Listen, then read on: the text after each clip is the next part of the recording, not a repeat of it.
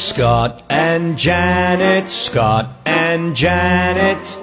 Obviously, uh, trees are a valuable resource. Yes, I would think that we so. want to keep trees because they Right. do so much. We have so many paper products that we use out of them that you worry that are they always going to be around? Right. Well, not only the things we get from them, but the air we breathing, breathe. breathing is pretty crucial. yeah, is uh, is very important. uh, You know, I think we could probably- trees have a have a role there. Find some other ways of using things that we get from them, but the air, it's What if we had a Pretty new important. way to make paper?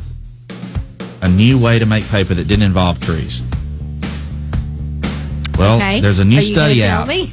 that says they found a way to use cow and elephant poop okay. and make paper out of it.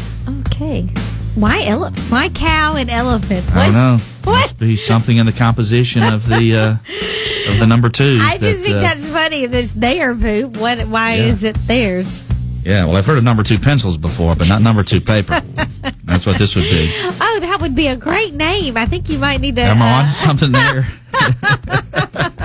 That's one envelope you don't want to lick, my friends. Just say that.